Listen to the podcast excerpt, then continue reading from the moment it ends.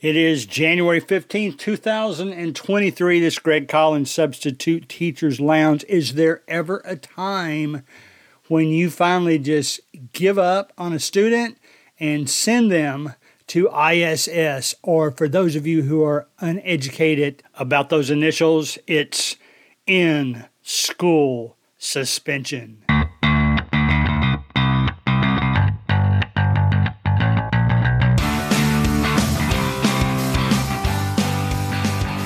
Oh, I expect this week's episodes to be popular. Every time we do one on discipline, it ends up being like a top 20 episode that we've ever had. And by the way, we're up. This is episode 191. We're almost, we've almost hit that 200 margin. I can't believe I've been doing this that long. It started summer of 2018. That's not right. I started subbing in fall of 2018 and started the podcast the next summer. So that would be 2019. So I thank all of you all for listening. Thank all of you all for joining the Substitute Teachers Facebook group.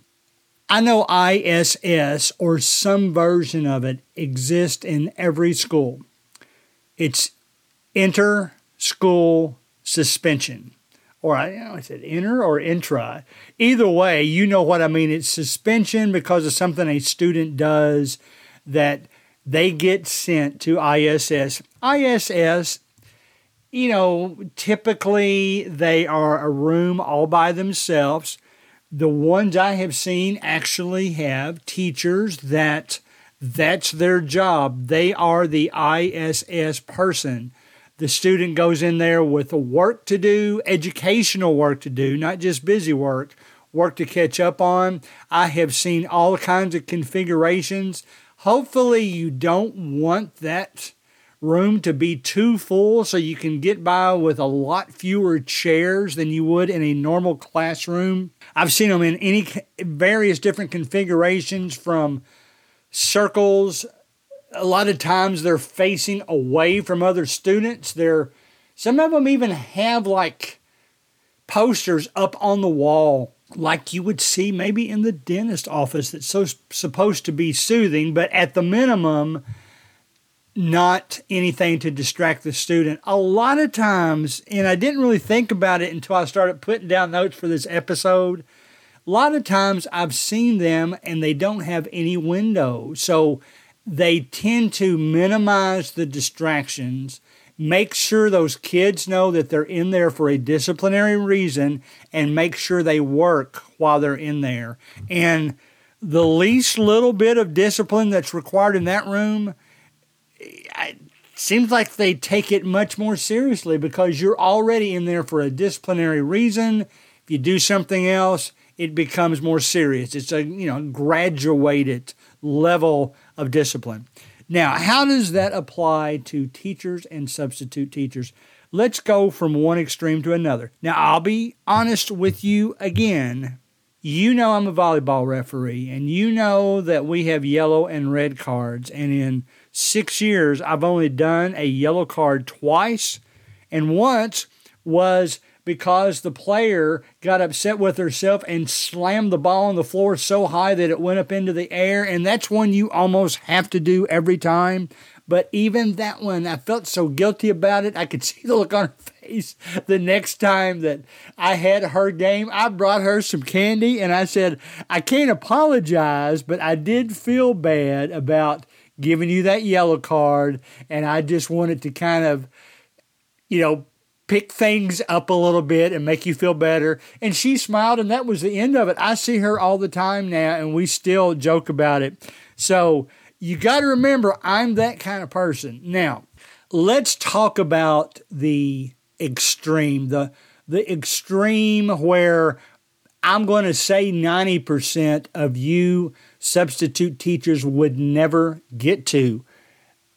This happened to a substitute teacher the day before, I substitute taught that same classroom.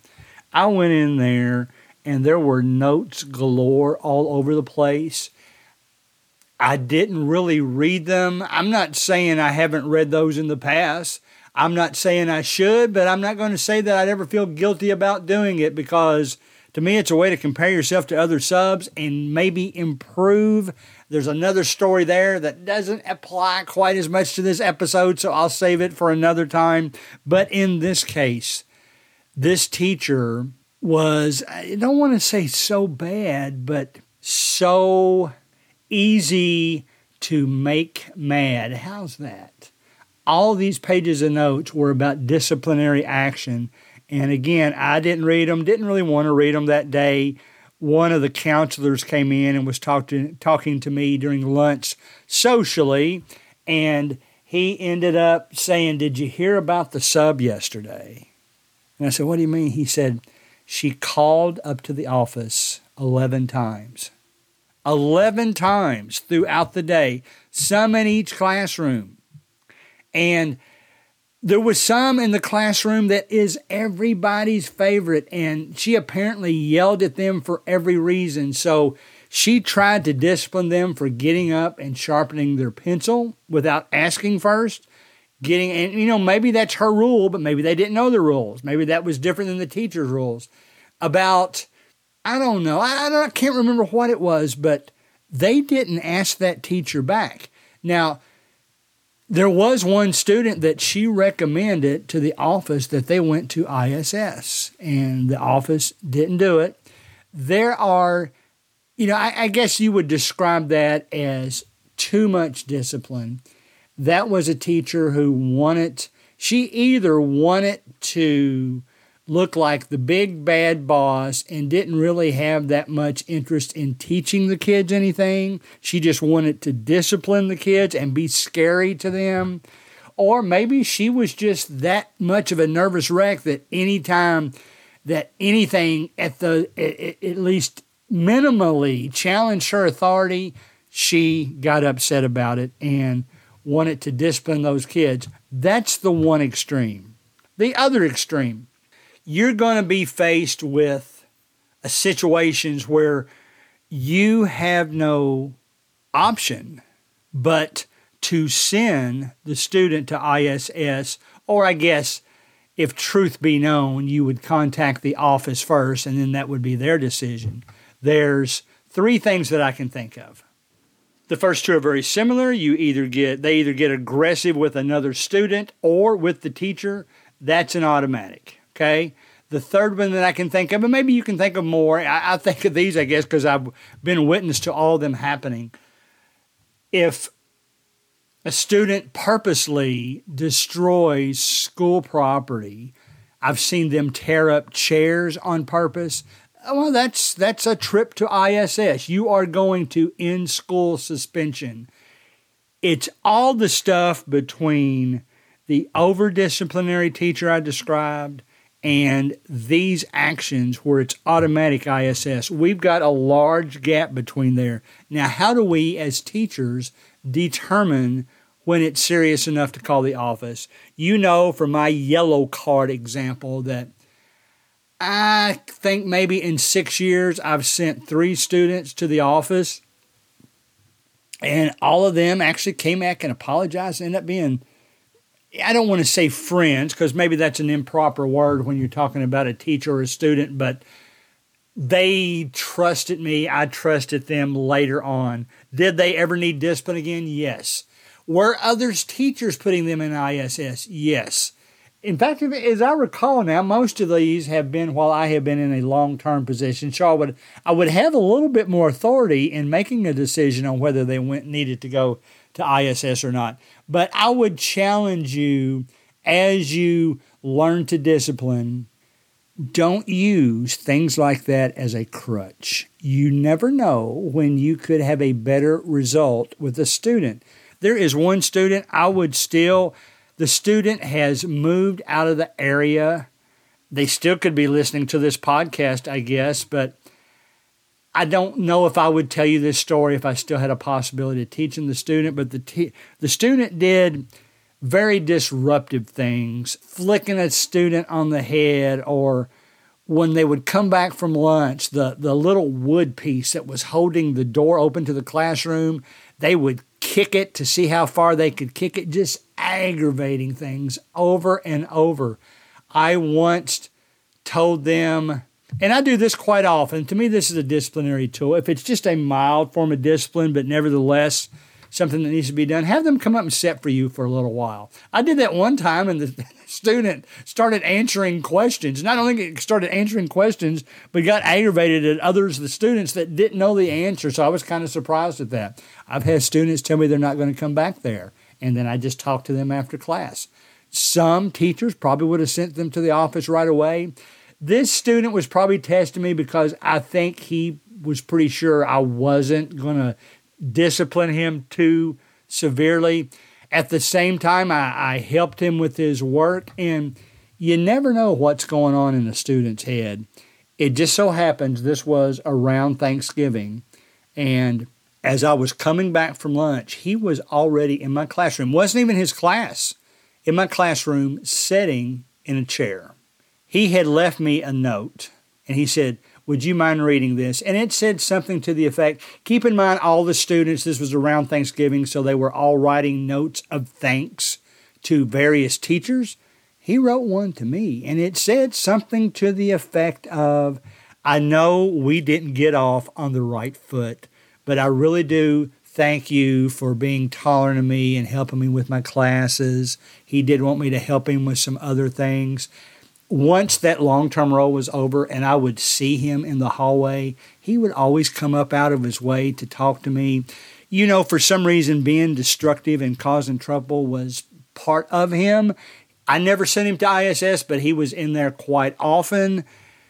But I just want to make the point, and I'm not even sure if I would do it the same way again. I kind of gave him a second chance, and hopefully, I at least planted a seed that he could be nice to me in certain situations. He even told me a story about what his girlfriend did to him when she was mad or something like that. I, I didn't want to hear that story, but he confided in me and told me that story. So when you discipline other students, here's the guidelines that I would shoot for to make sure it's appropriate. First of all, as the title of the podcast said, don't use ISS as a crutch. Don't always know whether I can always send them there. I can tell them they're giving me trouble, send them to ISS. Don't do that. I mean, leave that to the teachers. Unless it's one of those three things that we talked about at the beginning of the episode and you just have to. But try to be reasonably tolerant. Don't let them be disrespectful I've had disrespectful students, and I've gotten pretty good. I'm clever enough that I can turn around and make a joke out of it. Not a joke that would embarrass the student, but just a joke. I mean, one of them talked said something. He was he wasn't really intending to be mean. He was more just wanting to get attention. Talked about got I'm starting to get a small bald spot on the back of my head. Can't even see it. Most of my hair is in the front, and it looks okay to me.